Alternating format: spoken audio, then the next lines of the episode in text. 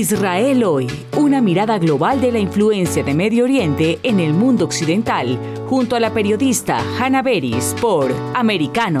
Comenzamos. Queridos oyentes, es un gusto volver a compartir con ustedes este espacio Israel Hoy en Americano.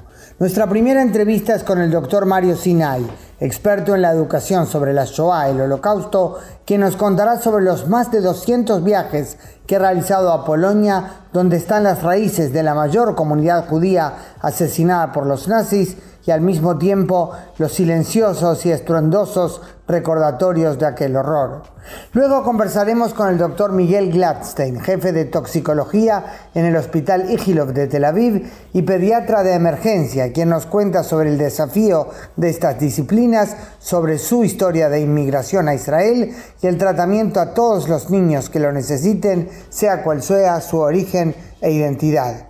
Y por último, en honor a los setenta y cuatro años de independencia que Israel acaba de cumplir, entrevistamos a Carla García Granados, cuyo abuelo paterno, el embajador de Guatemala en las Naciones Unidas, Jorge García Granados, fue en mil novecientos cuarenta y siete uno de los artífices latinoamericanos de la resolución de la Asamblea General que recomendó la partición de la Palestina del mandato británico en un estado judío y otro árabe. La resolución como tal no se cumplió, porque el mundo árabe la rechazó y se lanzó a la guerra contra Israel. Pero esa resolución fue la antesala de la fundación, en mayo de mil novecientos cuarenta y ocho, del Estado de Israel. Con esto, pues, comenzamos. Es un honor tener en la línea con nosotros a Mario Sinay, doctor en educación, especializado en la educación sobre la Shoah, el Holocausto, y quien además tiene en su haber ya más de doscientos eh, viajes educativos a Polonia, donde se eh, enseña y se aprende, por supuesto, sobre las raíces judías en Polonia y también sobre lo que ocurrió allí, porque recordemos, los campos de concentración nazis fueron erigidos en su enorme mayoría en Polonia. Hola Mario, ¿cómo estás? Gracias por acompañarnos. Hola, un placer estar con ustedes. Mario, primero, ¿cómo explicar la dimensión de lo que ocurrió? Mucha gente puede decir, y con razón, ¿verdad? Hubo tantos horrores en la humanidad, hubo también otros genocidios. ¿Cuál es la singularidad de la Shoah? Bueno, hay muchas cuestiones que se pueden eh, enseñar, pero especialmente que ocurrió en el siglo veinte, que ocurrió en Europa, que ocurrió muy cerca de nosotros, eh, la forma en que fue cometido, el hecho de haber encontrado una víctima que fue un pueblo entero sin ningún tipo de excepción, todos hasta el último, donde sea que esté. Hay muchas cosas que lo hacen eh, peculiares, pero no único, como tú lo dijiste. Hubo muchos genocidios a lo largo de la historia, antes e incluso desgraciadamente después. Así es. Ahora, el hecho que fue un Estado que dedicó todos sus recursos a la industria del asesinato de un pueblo entero, ¿eso es una singularidad? Eh, sin lugar a dudas. Yo no, no quisiera decir todos sus recursos, pero gran parte de sus recursos, claro, especializados a médicos y a gente profesional para matar a otro pueblo. Definitivamente también esto lo convierte en algo eh, peculiar y único quizás eh, a lo largo de la historia. Tú, aparte de la parte educativa, de, de la enseñanza como historia sobre la Shoah, eh, tenés esta dimensión especial en tu, en tu trabajo, de eh, viajar con grupos interesados en ver el lugar de los hechos y en aprender en forma directa donde los hechos ocurrieron, estos viajes de grupos a Polonia. Allí estaban eh, los campos de concentración. Esa es una dimensión muy especial, porque todavía hay cosas que nos pueden hacer, en parte, nunca es como haber estado ahí, Dios no permita, eh, sentir que uno ve lo que ocurrió. Eh, restos de las cámaras de gas, ¿verdad? De los campos eh, mismos. Los viajes no es solamente a los campos. Eh, los viajes también es saber la vida judía que hubo y que desapareció. La cultura judía, la cultura irish que hubo y que desapareció. Eh, lo que queda siempre. Después está el círculo de lo que ocurrió durante la Shoah. Y el tercer círculo que fue eh, lo que queda hoy para ver de ese judaísmo desaparecido. Una, una judería de tres millones de judíos que había. Era la judería más grande de Europa. Y en ese momento la segunda más grande del mundo. La primera visita que nosotros hacemos en Varsovia es al cementerio judío, en la calle Okopowa. Y siempre antes de entrar yo les pregunto a, mis, a, mis, eh, a la gente del grupo, ¿por qué creen que tenemos que empezar la visita en la sinagoga? normalmente no, no, no tiene una respuesta que pueda explicar, porque la respuesta es porque venimos a ver esa judería que ya no existe. Venimos a ver a los rabinos. ¿En la sinagoga, Mario, o en el cementerio? No, el cementerio, el cementerio judío en la calle Okopowa. Y comenzamos en el cementerio porque es en el único lugar donde podemos hablar de esa vida judía que estás mencionando que ya no existe, conocer a los rabinos, a los filósofos, a los poetas, a los médicos, a los deportistas, a la gente del pueblo, quienes están enterrados. La visita a través de las lápidas nos presenta la riqueza plural que tuvo esa comunidad de cuatrocientos mil judíos de Varsovia, que hoy no existe y desapareció. De esas recorridas por el lugar de los hechos, llamémosle así, ¿qué es lo que a ti, ya con más de doscientos viajes de ese tipo en tu haber, hace tiempo dejaste de contar, más te emociona? A mí siempre me preguntan, ¿cuándo voy a dejar de viajar a Polonia? Y mi respuesta, que es una respuesta que yo la aprendí de otro guía, pero la asumo como mía porque me siento identificado con la respuesta, es que yo voy a dejar de viajar a Polonia la primera vez que no me emocione. Y yo me emociono todo el tiempo porque la gente me cambia y traen con ellos sus historias y sus relatos, y a mí me emocionan las historias de ellos.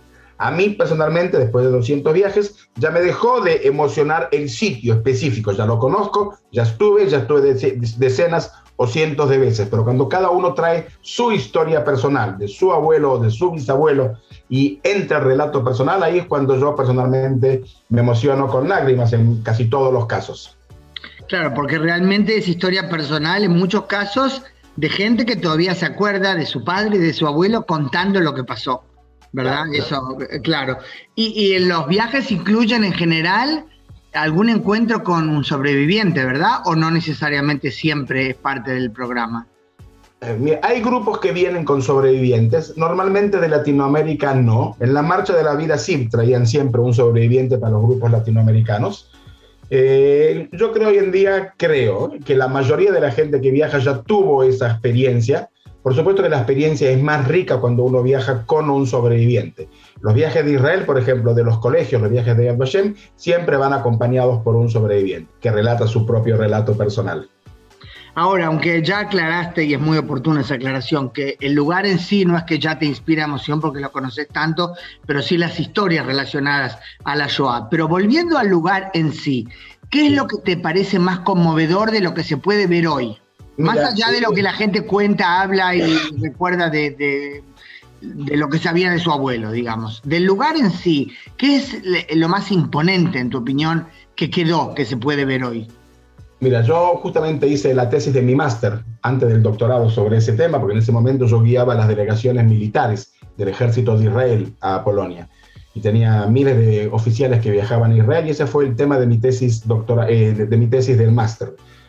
Eh, y justamente lo que más impactó a la mayoría de la gente no fue Auschwitz. Lo que más impactó a la gente eran los bozos, los, las fosas de fusilamiento. En una aldea muy chiquitita que normalmente visitamos, Tikuchín o Tikuchín, Eh, donde asistían a toda la población de mil ochocientas personas, y ir a la aldea, visitar la aldea, ver la sinagoga, contar las historias, caminar por el camino que caminaron los judíos a su propia tumba, setecientos metros, y de repente encontrarte con la fosa y mencionar sus nombres, los nombres de aquellos que fueron asesinados, con su edad, con su profesión, familias enteras, hermanos, hermanas, padres e hijos. Eso es lo que más emociona eh, todo el tiempo. Después, en mi, en mi investigación, eh, sale que Maidanek impacta más que Auschwitz, en segundo lugar, y en tercero lugar Auschwitz. Sin lugar a duda hay un impacto fuertísimo. Pero, nuevamente, cada uno le impacta lo que le impacta, depende de su historia personal y su contexto histórico. ¿Okay? Claro. Lo que normalmente me dice la gente, y eso es una norma de casi todos en el viaje, es: y nosotros pensamos que lo sabíamos todo. ¿Qué es lo que eh, físicamente, digamos, queda de la máquina de la muerte nazi? Máquina del asesinato nazi. Bueno, en cada lugar está lo suyo. Si vamos a lo clásico, que en Varsovia quedan las huellas del Gueto de Varsovia, queda parte de la muralla del Gueto de Varsovia, eh, quedan edificios que estuvieron dentro del gueto y que se mostraba cómo era la vida de la clase media en el barrio de Muranov. Está el sendero del heroísmo donde ocurrió eh, la rebelión del gueto de Varsovia, está el monumento a eh, el búnker de Mila dieciocho, hay varios monumentos más en la ciudad, por supuesto. Y así tenemos los guetos de Cracovia, tenemos los guetos de Lublin, tenemos los guetos en todas las ciudades que hubo guetos, queda alguno que otro recuerdo. Después están los campos. Entonces, de los seis campos de exterminio, normalmente los viajes clásicos se visitan tres. Se visita Treblinka, que queda a sesenta kilómetros de Varsovia, y Treblinka en realidad es la continuidad de Varsovia, porque la comunidad judía de Varsovia fue deportada a Treblinka. Y Treblinka, Sobibor y Berchet es lo mismo, por lo tanto no hace falta ver los tres. Después está Maidanek, eh, que fue un campo múltiple, porque también fue un campo de concentración, no solo campo de exterminio, y Auschwitz-Birkenau, en los dos lugares, Auschwitz uno y Auschwitz dos, que vendría a ser Birkenau. Entonces hay una presencia significativa, profunda, eh, visual, eh, estar en los lugares donde ocurrieron las, lo, los hechos. Y no importa cuánto estudiaste y cuánto leíste, no es lo mismo, y cuántas películas viste, no es lo mismo eso que estar en el lugar y palparlo con tu propia mano, con tu corazón, poner una mano sobre la muralla del Gueto de Varsovia, no es lo mismo. ¿Has visto una evolución en la actitud de no judíos respecto a lo que significó la Shoah en los últimos años? ¿Mayor comprensión?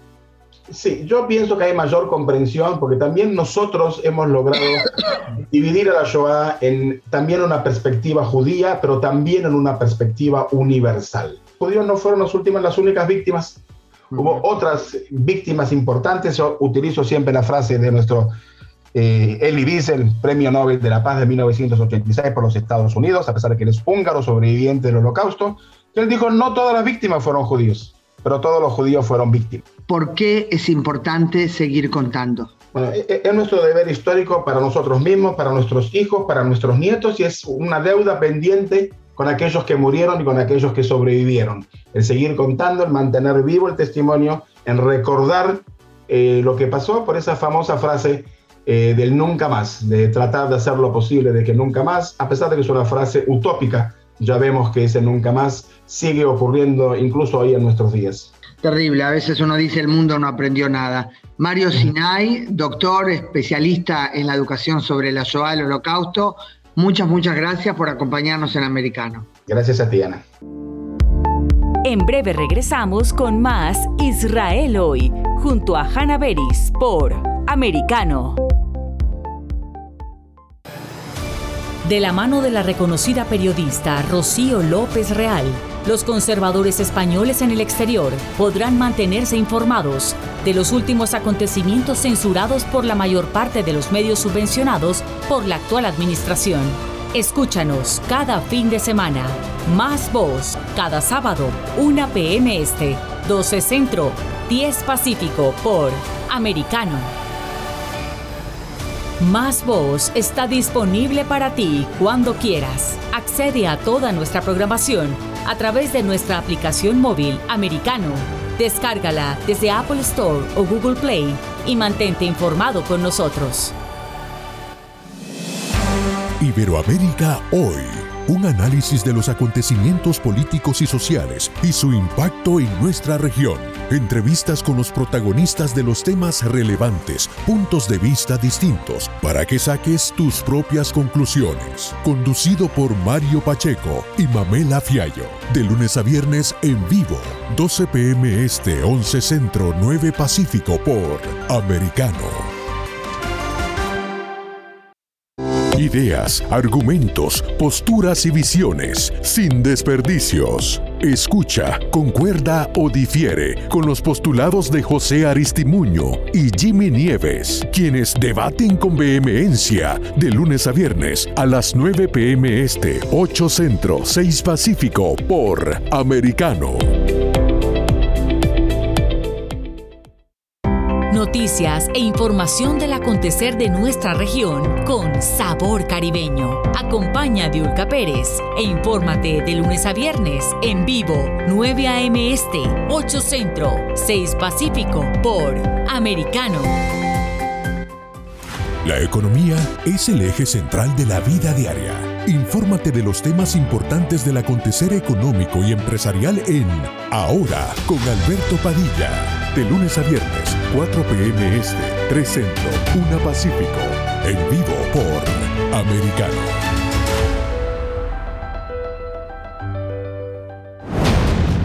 Hablando con la verdad. Siempre Americano.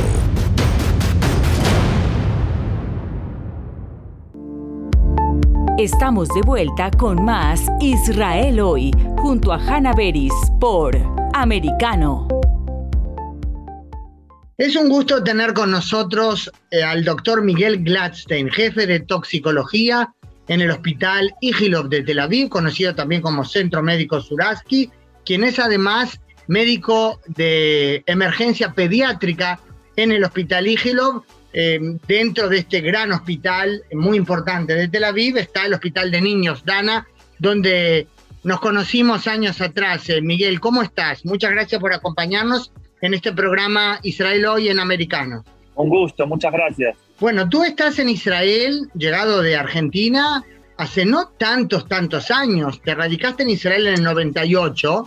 Son, sí, más de dos décadas, pero llegar a jefe de toxicología es un, todo un desafío, ¿verdad? Con el nivel de la medicina aquí, llegar a jefe de una especialidad. ¿Cómo dirías cuál es la responsabilidad que tenés sobre tus hombros? Sí, la verdad que sí. Eh, es una alegría todo lo que logré acá, desde que llegué desde el año noventa y ocho. Yo me recibí de médico en Buenos Aires, en la U B A, gran eh, universidad y facultad de medicina. Pero bueno, tenía un sueño de venir a vivir a Israel, tenía un sueño también de estar en el, en el ejército. Y dije, si no vengo ahora, después no, no, no lo voy a hacer cuando sea más grande. Entonces, eh, recién recibido, justo había hecho el examen de la residencia en, eh, en, Buenos, en Buenos Aires, pero dije, bueno, no voy a entrar a la residencia, voy a, entrar a, voy a venir a Israel.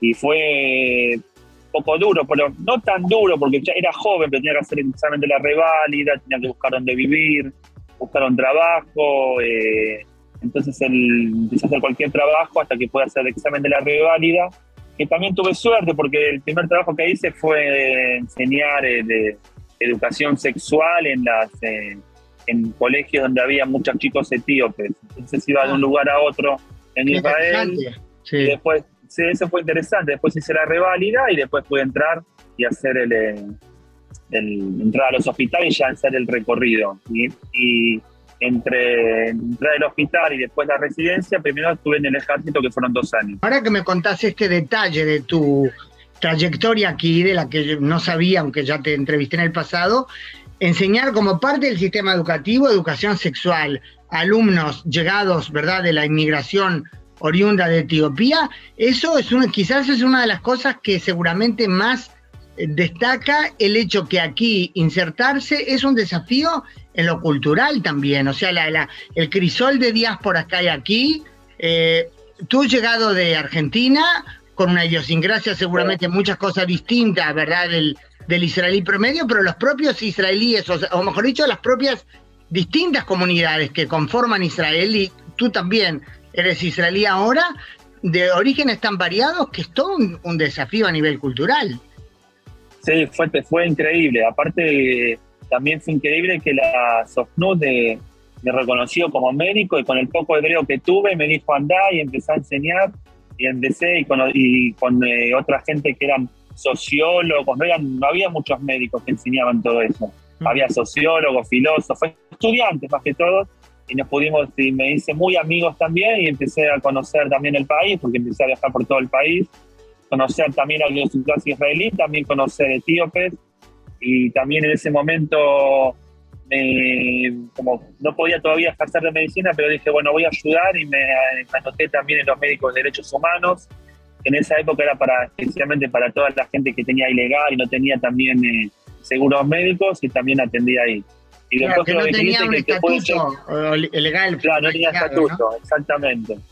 Pero eso también, como dijiste antes, sí, la verdad que es una alegría, porque también tenés, después empecé la resi- el, el stage, después hice la residencia, después, bueno, me casé con una con Merab, que es mi esposa, me fui a, después nos fuimos a Canadá, ahí hice emergencia pediátrica, después volvimos, después nos fuimos de vuelta a Estados Unidos a hacer toxicología, es decir... Pero todo, no hay que olvidarse que también la base que tenía fuerte es que era argentino, que estudié en una muy buena universidad y que me fui también muy bien de Argentina, porque siempre vuelvo a Argentina todos los años, tengo muchos amigos de la universidad, de Buenos Aires. Y el haberme ido muy bien de Argentina también eso me hizo que me fue muy bien en Israel. Eso estoy convencido. Pleno, ¿verdad? Pleno con, con los lugares, con, con las diferentes etapas de su vida, porque hay gente que se va... de un país, sea en este caso a Israel o puede pasar a otras latitudes, eh, porque quiere huir de algún lado y no por lo positivo de instalarse en otro. Cuando uno viene pleno con la vida que vivió antes y por razones ideológicas o económicas, ¿verdad? Quiere cambiar de rumbo, eh, eh, es mucho mejor. Yo creo que sí, aparte como te decía, lo único que a veces todo el tiempo me preguntaba, ¿para qué, qué, qué hago qué hago acá? En algunos momentos que me eran, eran difíciles, que no tuve mucho, la verdad, pero porque extrañaba, porque tenía a los amigos, a la familia, o porque a veces quizás tenía que hacer otras cosas que no que podía haber hecho quizás en Argentina, como empezar a trabajar como médico. Me preguntaba, ¿qué estoy haciendo acá? ¿Qué para...? Pero bueno, conocí muy buena gente. Otra cosa que me hizo bien, que conocí mucha gente israelí, que eh, eso también me hizo más insertarme en la sociedad. Y obviamente después en el ejército, que tuve muchos amigos y hasta ahora tengo amigos de, de... Creo que la cultura argentina es parecida, hay cosas muy parecidas a la cultura israelí. El tema de la amistad, de los amigos, de salir, ir a tomar algo, ir a tomar un café, es muy, muy parecida. Y seguro muchos de nuestros eh, oyentes, eh, Miguel, se pueden identificar con gran parte de lo que estás diciendo, porque en Americano, por supuesto, la audiencia son o norteamericanos, ¿verdad? O hijos de, de estadounidenses eh, provenientes de América Latina, de diferentes latitudes, y muchos, unos más, otros menos, pasaron, ¿verdad?, ese proceso de inserción, aunque seguramente hay también ya nacidos en Estados Unidos, ¿verdad?, que... que, o sea, son la primera generación habiendo tenido eh, o teniendo padres que fueron los que dieron el paso, seguramente cada uno apostando a un futuro mejor. Ahora, de todo esto, yo empecé por la tex- toxicología y fuimos a- al tema del desafío de, in- de inmigración. Sí. Eh, eh, ¿Sabes qué? Eh, ahora sí sobre la toxicología, aunque habría mucho más para preguntar sobre lo demás. Eh, ¿Qué quiere decir? ¿Cuál es tu, la- tu responsabilidad? O sea, ¿o ¿con qué se bueno, lidia como jefe de toxicología en el hospital más grande de Tel Aviv? Bueno, la toxicología es una subespecialidad que viene especialmente de la emergencia, que lo que trata es especialmente eh, gente que viene con overdose drugs, eh, drogas eh, como cocaína de la calle, metanfetamina, que llegan al hospital, o gente que se quiere suicidar, o gente con, con, con cualquier medicación. Que tomó algo de la toxicología. Sí. Uh-huh. Sí, no, no, pero porque, porque por suicidio, por suicidio, eh, también el que trata toda la parte de, de mordedura de víboras, de arañas, es una sociedad muy, muy importante y no hay muchos toxicólogos en el país, acá en Israel. Por eso, y, y para que sepan más o menos, el entre el cinco y siete por ciento de todas las, eh, todos los ingresos que llegan al hospital tiene algún caso toxicológico. En chicos mm. puede ser accidental, como dijiste, de alguna medicación o alguna, un perfume o una cosa de limpieza que chicos toman por accidente, pero solamente y también, como dije antes, suicidios, eh, drogas, accidentes. O sea, con, con perdón drogas, que te interrumpa, Miguel, con suicidio quiere decir alguien que lo, lo lograron eh, encontrar a tiempo después de haber ingerido algo, ¿verdad?, pastillas, sí, demasiado, que, querían, o, que quería suicidarse, claro, y lo encontraron a tiempo. O, o a tiempo, o, o si no se le dice a la familia que me quise suicidar y me tomé todas estas pastillas, entonces lo traen al hospital, ah. o, o viene al hospital y pide, y pide ayuda, que se quiso se suicidar. Se arrepiente al último momento, sí. Es decir, se arrepiente al último momento. Entonces, en ese momento vimos que en el hospital no había, y, y, y, me, y eso me, me gustaba mucho porque venía una buena base de Argentina, como dije antes, con farmacología, que también uh-huh. es parte. Claro. Ahora, entonces, el número, tú dijiste cinco o siete por ciento de los ingresos. ¿Qué quiere decir? ¿Cuántos casos por día, por semana ingresan que llegan a tus manos bueno, o los de tus médicos? Mira, te cuento. Como, me, como cuando volví de Estados Unidos, abrí el servicio de toxicología en el Ichilov y me, me gustó mucho todo lo que hice en Estados Unidos y la toxicología es como una pasión para mí. Eh, eh, llegué a un punto en la medicina que no lo había, no lo había eh, tenido antes con la, la pasión, la, la, lo que más me encanta de eso. Entonces, poco a poco, como vi que había hospitales que no tenían ese servicio, fui a presentar el servicio mío y hoy soy, doy el servicio de toxicología, lo doy en el Ichilov, como vos me presentaste, y también otros hospitales, como el Añado, el, el Barzilai de, de Ashkelon, el Azut Ashdod y también el Yosef Elad. Entonces todos esos hospitales me llaman por teléfono los médicos de las guardias, las terapias intensivas, y más o menos tengo entre ochenta y noventa eh, llamados por mes. O sea, no solo de líquidos, sino en general, claro. Exacto, entonces, eh, y de esos ochenta, noventa casos, la mitad los voy a ver al hospital, porque son para, para estar al lado del paciente y, y entender más la enfermedad y conocer más. Eso fue lo que me inculcaron la gente en Estados Unidos, donde hice este fellowship, que fue en Denver, Colorado, el Rocky Mountain Poison Center. Que bueno, estar siempre también, Estados Unidos no también al, altísimo sí. nivel de estudios. Miguel, nos queda muy poquito tiempo, pero no quiero dejar de recordar sí. que cuando yo te entrevisté por primera vez, si mal no recuerdo, fue durante la guerra de Israel contra Hamas en Gaza hace ya unos años. Por un lado caían... Sí. cohetes disparados desde Gaza en Israel, y por otro lado tú me contabas, me acuerdo allí en el servicio de emergencia, sobre los niños palestinos a los que atendían en Ichilov, así como sucede en otros hospitales de Israel. Exactamente, y bueno, no solamente en el dos mil catorce, sigue pasando eso, llegan chicos de todos los territorios eh, palestinos, eh, los atendemos en el Ichilov, médicos judíos, médicos árabes, eh, enfermeros judíos, enfermeros árabes, que por un lado tiran bombas, y creen que el, y muestran al mundo como si Israel es el, eh, el malo, y por otro lado manda a la población a atenderse en Israel, y no solamente a la población, el hijo de muchos terror, muchos hijos de terroristas se, se han atendido en Israel por nosotros, y hay casos que conocemos eso también, así sí, sí, que sí, sí, todo es muy loco en el mundo. Es, es, es la... La, la lógica, entre comillas, muy singular que se vive en Israel. Muy hipócrita, sí, exactamente. Sí, sí. Eh, bueno, Miguel, doctor Miguel Glatstein, jefe de toxicología en el Hospital Ichilov de Tel Aviv, también médico experto en emergencia pediátrica. Seguro habría mucho más para conversar, el tiempo es tirano. Yo te agradezco mucho por habernos acompañado en Israel Hoy en Americano. Gracias, eh. Un abrazo y muchas, muchas gracias por, por el llamado. En breve regresamos con más Israel Hoy, junto a Hanna Beris por Americano. Una mirada global de la influencia de Medio Oriente en el mundo occidental, junto a Hanna Beris, cada sábado en Israel Hoy, dos p.m. Este, uno Centro, doce Pacífico por Americano. Los avances científicos y tecnológicos relevantes, Internet, redes sociales y el mundo de los videojuegos en Tech Talk con Pablo Quiroga. Conéctate de lunes a viernes, dos p.m. Este, uno Centro, once Pacífico, en vivo por Americano.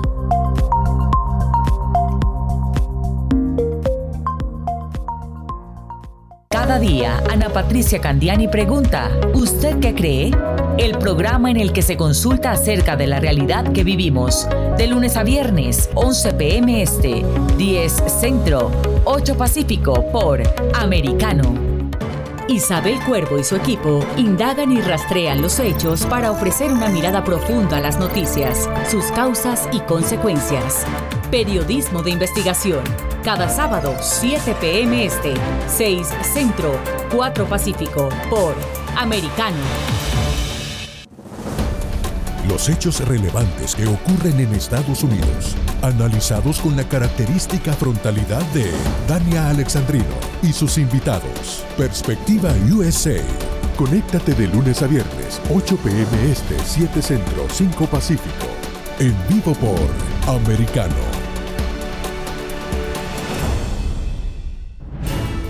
Ahora, con Alberto Padilla, está disponible para ti cuando quieras. Accede a toda nuestra programación a través de nuestra aplicación móvil Americano. Descárgala desde Apple Store o Google Play y mantente informado con nosotros.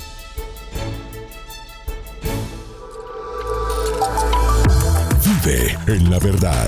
Somos Americano. El análisis de la actualidad política de los países del sur de Latinoamérica y sus consecuencias en el continente, junto a Marcelo López Macía. De lunes a viernes, diez a.m. Este, nueve Centro, siete Pacífico, por Americano. Donde están los hechos, somos Americano. Estamos de vuelta con más Israel Hoy, junto a Hanna Beris por Americano. Es un gran privilegio tener con nosotros a Carla García Granados de Guatemala, la nieta nada menos que del embajador de Guatemala en las Naciones Unidas, Jorge García Granados, que fue uno de los artífices de la resolución de partición de la Palestina al mandato británico aquel veintinueve de noviembre de mil novecientos cuarenta y siete, lo cual dio, eh, de hecho sentó las bases para la creación pocos meses después, eh, el catorce de mayo de mil novecientos cuarenta y ocho, la fundación del Estado de Israel, del cual eh, se acaba de cumplir un nuevo aniversario. Carla, muchas gracias por acompañarnos.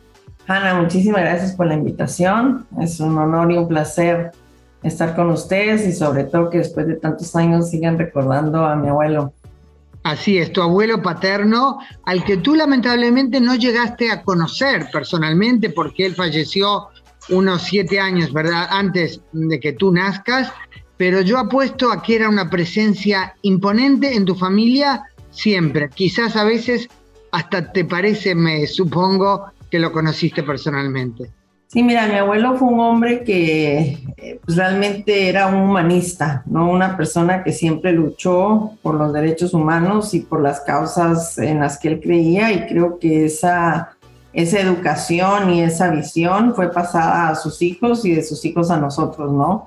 Entonces sí, pues eh, su influencia y en lo que él creía siempre fue una, eh, se puede decir, una, un guía. Fue, fue la educación que recibimos, ¿no? Fue precisamente esa visión humanista la que lo llevó a apoyar la creación de un Estado judío porque creía que era lo justo y eh, cabe recordar, resolución conocida como la partición de Palestina, eh, la partición de la Palestina del mandato británico, eh, hablaba claramente de una recomendación de la creación de un Estado judío junto a un Estado árabe. Eh, los, el liderazgo judío de entonces aceptó y el mundo árabe lamentablemente rechazó, y lo menciono porque hoy en día, hoy en día sigue habiendo polémicas, ¿verdad?, sobre el tema de un Estado palestino. A mí me dijo una vez un líder palestino de Jerusalén Oriental, Eh, ya fallecido, lamentablemente fallecido, digo porque era un hombre favorable al diálogo, Faisal Husseini, me dijo hablando de la partición de Palestina, aquella resolución ciento ochenta y uno, fíjense qué injusticia, esa recomendación hablaba de dos estados y se creó solo el Estado judío. Yo le dije, señor Husseini, discúlpeme, se creó solo el Estado judío porque los árabes rechazaron la resolución y se lanzaron a la guerra contra Israel. Quedó un poco mudo durante unos segundos y después me dijo, sí, tiene razón. O sea, eh, eh, creo que también en memoria de tu abuelo es importante recordar, eh, esa resolución recomendaba algo que debía garantizar la paz para todos, ¿verdad? Mi abuelo, mi abuelo eh, eh, decía sobre todo que Israel eh, tenía toda la capacidad, eh, se puede decir, como para ser un país independiente y tener la capacidad económica para salir adelante. Lo habían demostrado eh, una y otra vez en todas las visitas que hizo mi abuelo en, en lo que era Palestina en esa época. Eh, siempre fue, le sorprendió muchísimo el hecho de que eh, había, o sea, habían fábricas, la, toda la, la, la eh, agricultura, o sea, el desarrollo económico y la capacidad que, isra- que, los, que los israelíes o los judíos tenían como para poder realmente tener una economía que los soportara era evidente. Y existía la preocupación que eso mismo no ocurría del lado de los, o sea, de, de los árabes de esa época, ¿no? En donde, pues, desafortunadamente y hasta el día de hoy rep- se repite un poco la historia, que las econo- que la economía están eh, fusionadas, se puede decir, y dependen unas de las otras, ¿no? O sea, mi abuelo creía sobre todo que Israel iba a ser una potencia mundial en la parte de eh, tecnología. O sea, lo que él vio en los kibbutz, dijo, este país va a ser realmente una potencia tecnológica en el futuro, y lo cual lo fue. Y creía que si los árabes eh, adoptaban y, y trabajaban conjuntamente, el Medio Oriente pudiera ser, hubiera podido ser una, una potencia mundial con, con el petróleo y con, y con los avances tecnológicos Eh, que Israel tenía ya en ese punto. Eh, la, la, la comunidad judía te refieres, ¿verdad? Porque sí, es exacto, la comunidad judía de Israel, exacto, eh, en Palestina, Y desafortunadamente, pues, una de las cuestiones que les pasó durante la visita que tuvieron en, en, cuando vinieron con UNSCOP es que hubo una constante eh, boicot, se puede decir, de, de la visita de los miembros de UNSCOP a Palestina por parte de los árabes, en donde no lograron reunirse con casi ningún líder. Cuando visitaban las fábricas, no los dejaban entrar. A contrario a lo que eran los judíos, ¿no? Que, o sea, estaban muy orgullosos de lo que habían creado, estaban enseñando cómo, pues, habían creado en los desiertos oasis, se puede decir, donde se estaba cultivando cosas que, si no hubiera estado en mano de los judíos, eh, seguiría siendo desierto y, y no... Entonces yo creo que... El, el problema el... central era que la posición árabe era opuesta a la creación de un Estado judío, independientemente de cuánto territorio tendría una u otra. Exacto, exacto. O sea, era o sea, todo nada, lamentablemente. Exacto, exacto. O sea, y, y, y, y eso, y aparte el boicot de parte de ellos para poder realmente saber lo que pensaban, ¿no? Porque claro. no, no, no, no estaban dispuestos a negociar, ni hablar, ni... Entonces, pues eso fue una situación que creo yo que obligó a la... a la comisión a, a querer tomar una decisión lo más factible posible, eh, que creo que hasta dentro de la partición Jerusalén quedaba como un ente independiente. En la un corpus, corpus separatum, tanto exacto, Jerusalén como exacto, Belén, corpus exacto. separatum bajo régimen internacional. Una exacto. aclaración, Carla, de, de términos que tú usaste, diste por sentado, por, por obvios, por las dudas los aclaro porque puede ser que algunos de nuestros oyentes no conozca, no conozcan. UNSCOP era la United Nations Special Committee on Palestine, ¿verdad? Sí. El Comité Especial de las Naciones Unidas. Sí. Y otro sí. término que es muy importante aclarar porque hablamos de Palestina, no se refiere a un Estado palestino que había y que lo dividieron para darle parte a los judíos. Era el nombre que eh, muchos, eh, muchos siglos antes el Imperio Romano había dado a lo que se llamaba antes Judea, a lo que es la tierra de Israel. La, lo, la Palestina del mandato británico no era un Estado árabe palestino. No, no, era un nombre no. recibido de mucho tiempo antes, entonces, pero la terminología sí. confunde. Hay gente que piensa cuando oye de la partición de Palestina que había aquí un Estado palestino árabe no. y que le dieron parte a los judíos que se lo robaron. No, no. O es sea, era, era un... Exacto. Era, derivada era de, de la semántica, ¿no? Sí, era simplemente una... un O sea, un, un, o sea un, un pedazo de tierra, se puede decir, no sé, o sea, como dices tú, Palestina, que era manejada por los británicos. En donde y antes vivían, por el Imperio Otomano, claro, claro. claro no, no había sido vivían, nunca independiente, sí. No, en donde vivían eh, judíos como, como árabes. Y, y pues eh, todo, eh, todo esto empieza también a raíz que, los, que el mandato británico eh, ya no quería continuar. Eh, dentro de, o sea, haciéndose cargo, de, se puede decir, de la, de la, de, pues ni siquiera de gobernar, sino que era una, más que, era más que todo una forma de, de como, como una administración, ¿no? Claro, claro. Como la, la administración de Palestina y ellos, o sea, fueron, ellos realmente fueron los que se acercaron a las Naciones Unidas a decir que, que, que dejaban el, la administración de Palestina y que había que, que dar una solución, ¿no? Encontrar una solución. Ahora, Carla, saltemos hacia adelante. Eh, quiso, no sé si llama el del destino, las vueltas de la vida, eh, que en el dos mil cinco tú, eh, después de haber eh, trabajado en diferentes empresas privadas, eh, en diferentes ámbitos de tecnología, de producción, también de haber sido diplomática en la representación de tu país, Guatemala, en la O E A y en las Naciones Unidas, fuiste enviada aquí eh, como gerente general de la empresa mexicana que maneja las eh, minas de la zona de Timna, en el norte, en, perdón, en el sur de Israel, muy cerca de Elad. Eh, y estás aquí, eh, pues, en Israel desde el dos mil cinco. No eres ciudadana, pero estás hace muchos años viviendo, pues, en el país que tu abuelo ayudó a crear. ¿Cómo se combina entre aquel sueño de tu abuelo, el embajador Jorge García, Jorge García Granados, y el Israel que tú conoces desde hace años ya? Mira, yo te voy a decir una cosa, yo creo que el Israel que mi abuelo vio, ese Israel innovador, ese Israel que, que sabes, luchaba por, lo, por, por mantener el, el, o sea, por lo que creía y, y crear un Estado y, y el, el hecho que, eh, sí, o sea, buscaba el, el, el bien, se puede decir, y el, y el, y el encontrar un lugar donde judíos del mundo pudieran venir, ese Israel sigue, sigue aquí, ¿no?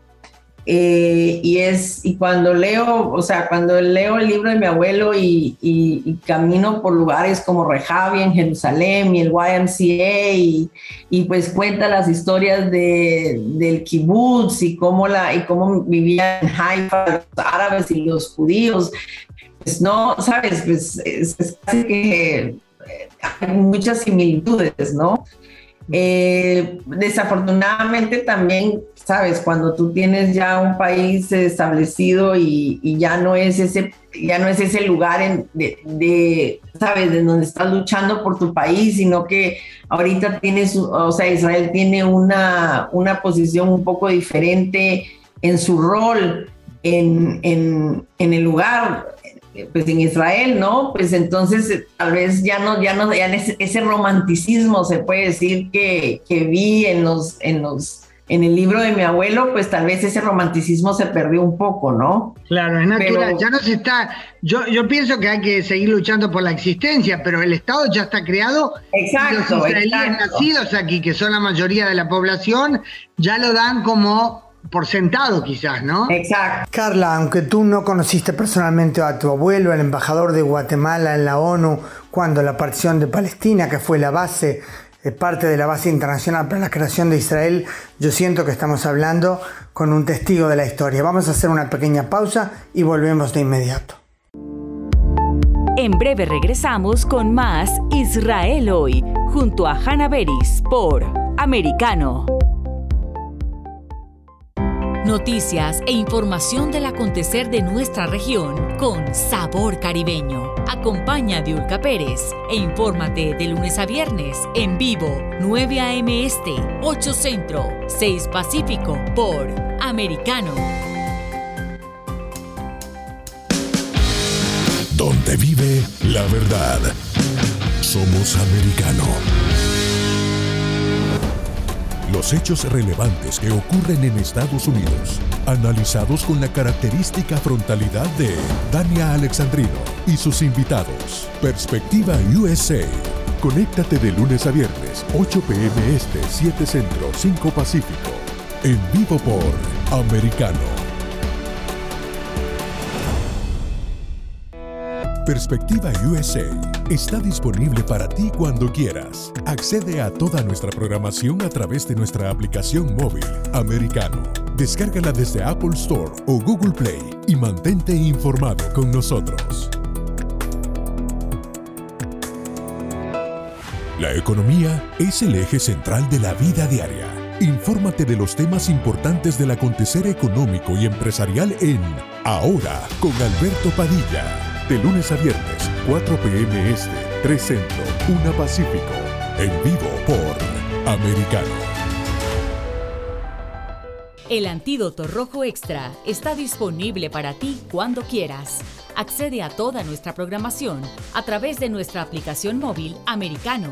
Descárgala desde Apple Store o Google Play y mantente informado con nosotros. Los hechos relevantes que ocurren en Estados Unidos, Europa, Asia y Medio Oriente, vistos con la mirada experta de la internacionalista Lourdes Subieta, en Así está el mundo, de lunes a viernes, once a.m. Este, diez Centro, ocho Pacífico, en vivo por Americano. Ideas, argumentos, posturas y visiones, sin desperdicios. Escucha, concuerda o difiere con los postulados de José Aristimuño y Jimmy Nieves, quienes debaten con vehemencia de lunes a viernes a las nueve p.m. Este, ocho Centro, seis Pacífico por Americano.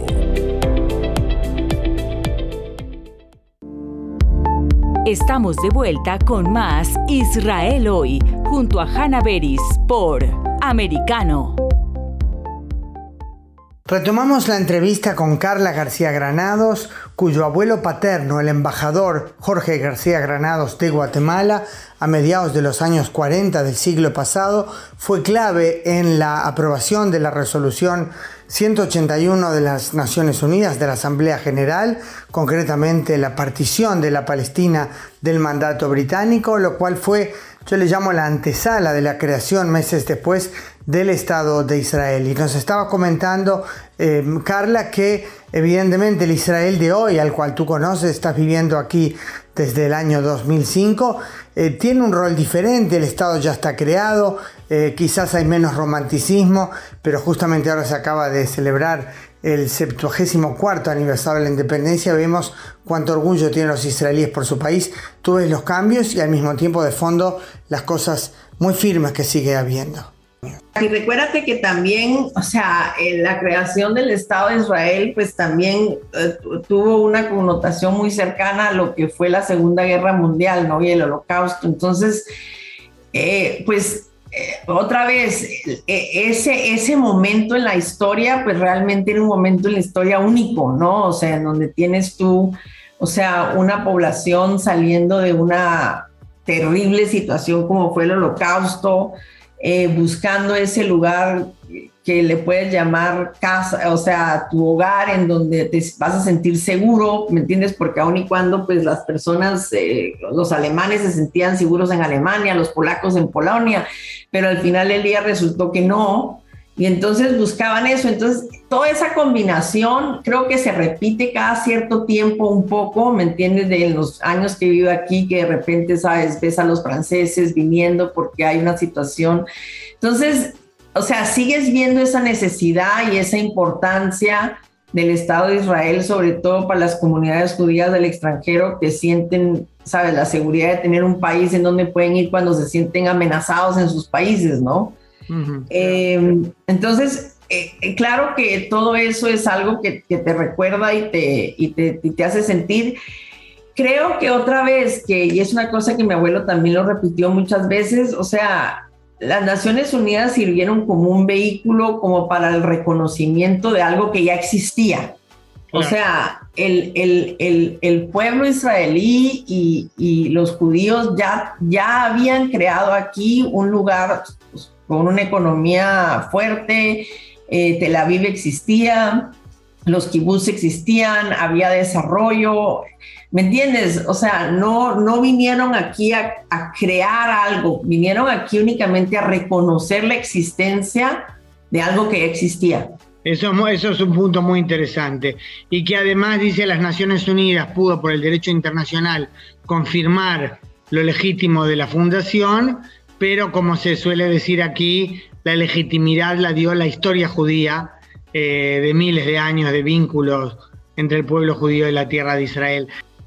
Tu abuelo destacaba, y lo destacó en su libro, el rol jugado también por otros diplomáticos latinoamericanos en esa lucha por lograr la aprobación de la resolución de partición de la Palestina del mandato británico. Mira, Latinoamérica jugó un papel sumamente importante en la creación de Israel, no solo por los miembros como Fabregat y Salazar de Uruguay y del Perú, sino que también porque eh, por el hecho en que, o sea, mi abuelo y, y sobre todo el representante de Uruguay, el señor Fabregat, o sea, fueron realmente artífices, se puede decir, de asegurarse de tener esa votación de países como América Latina, que hoy por hoy a veces siento que hemos sido un poco olvidados y que ojalá la, la historia vuelva a recordarle a Israel, eh, lo, o sea, los, que realmente América Latina tuvo una, una participación muy, muy activa, muy fuerte, y que hemos sido amigos de Israel durante toda la vida.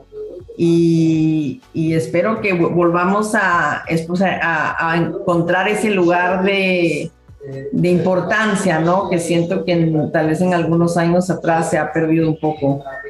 Sí, es verdad, centrado siempre en las grandes discusiones políticas para las cuales se precisa Estados Unidos o Europa.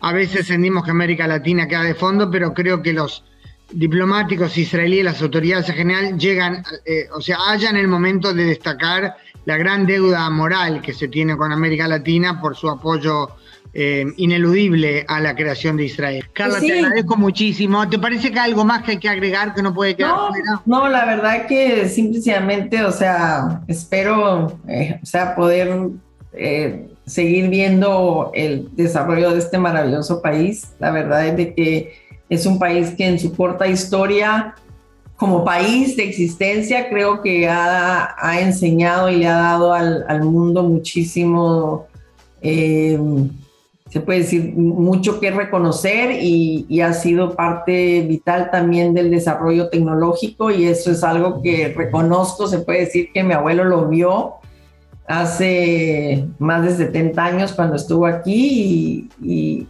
Y, y sí es verdad, o sea, Israel es, eh, como le dicen, la Startup Nation, y es algo que, que es, es ser orgulloso, ¿no? De, de lo que se ha logrado en tan poco tiempo. Qué bueno, bueno, y ojalá eh, desde el reino de los justos, donde seguramente descansa tu abuelo, eh, mire a Israel y se sienta orgulloso de lo que fue también, en parte, podemos decir, su sueño. Carla García Granados, nieta del gran embajador de Guatemala en la ONU, Jorge García Granados, sin cuyo rol, junto al de otros embajadores latinoamericanos, eh, habría sido quizás muy difícil conseguir la creación de Israel. Muchas gracias, Carla, fue un privilegio. Muchas gracias, Hanna, te agradezco muchísimo y eh, a las órdenes, para lo que necesites.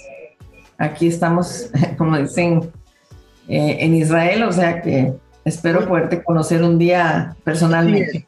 Así es, eso es una deuda pendiente, pues, que nos tendremos que tomar un, un cafecito y no por Zoom. Muchas gracias, Carla.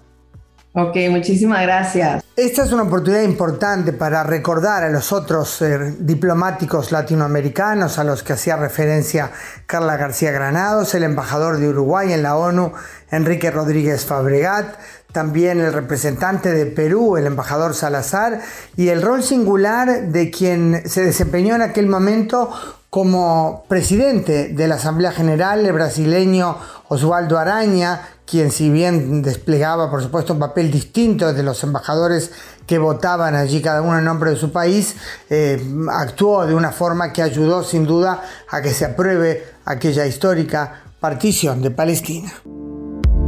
En breve regresamos con más Israel Hoy, junto a Hanna Beris por Americano. Somos Americano. Iberoamérica Hoy, un análisis de los acontecimientos políticos y sociales y su impacto en nuestra región.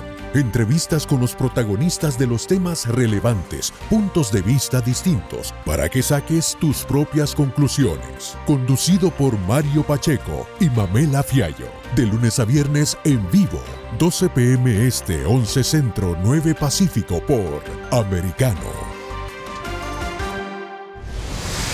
Diego López y Dianelis Guerra comentan y analizan el acontecer deportivo, torneos, campeonatos y la actuación de tus atletas favoritos en Deportes Americano. Sábado, diez p.m. Este, nueve Centro, siete Pacífico, por Americano. Ideas, argumentos, posturas y visiones, sin desperdicios. Escucha, concuerda o difiere con los postulados de José Aristimuño y Jimmy Nieves, quienes debaten con vehemencia de lunes a viernes a las nueve p.m. Este, ocho Centro, seis Pacífico, por Americano. La economía es el eje central de la vida diaria. Infórmate de los temas importantes del acontecer económico y empresarial en Ahora con Alberto Padilla. De lunes a viernes, cuatro p.m. Este, tres Centro, uno Pacífico. En vivo por Americano.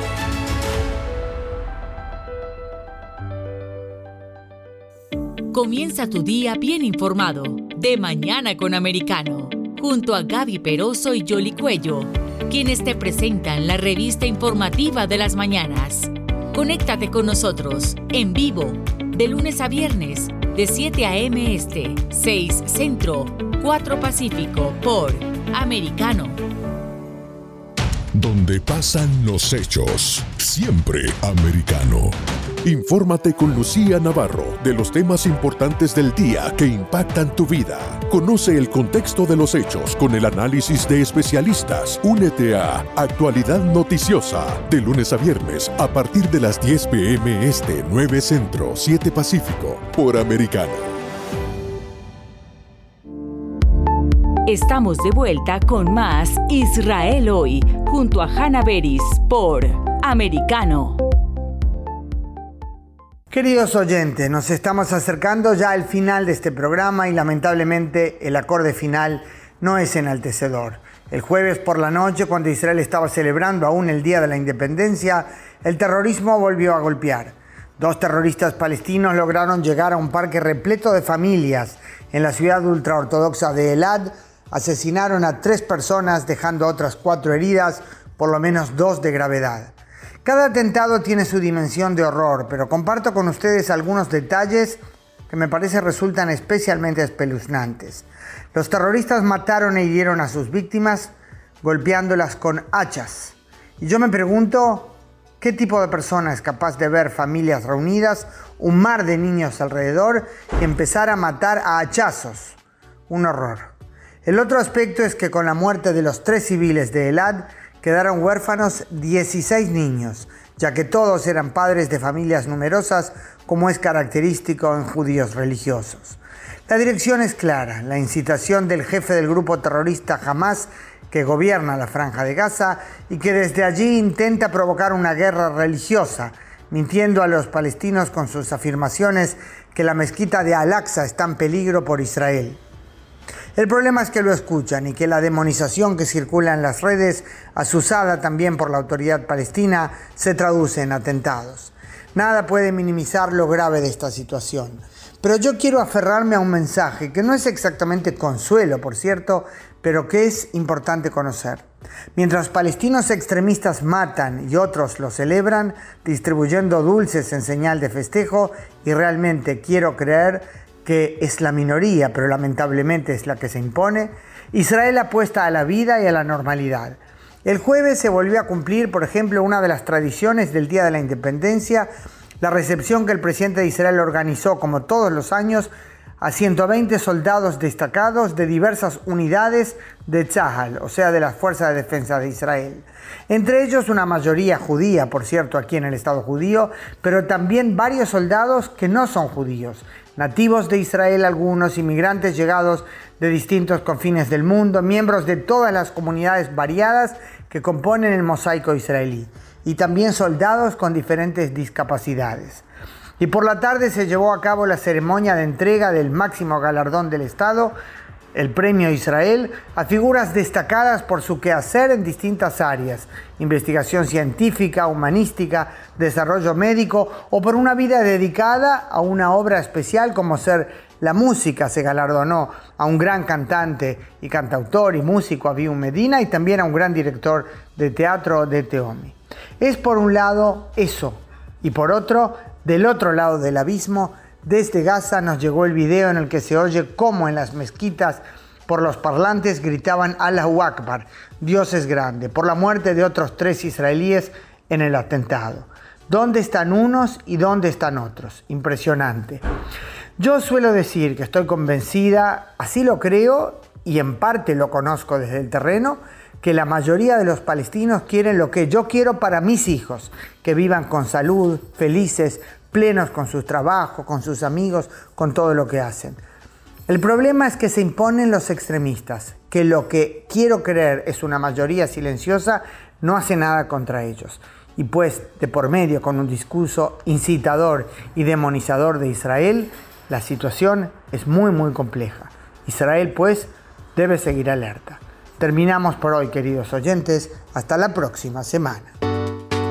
Israel Hoy, una mirada global de la influencia de Medio Oriente en el mundo occidental, junto a la periodista Hanna Beris, cada sábado, dos p m Este, uno Centro, doce Pacífico, por Americano.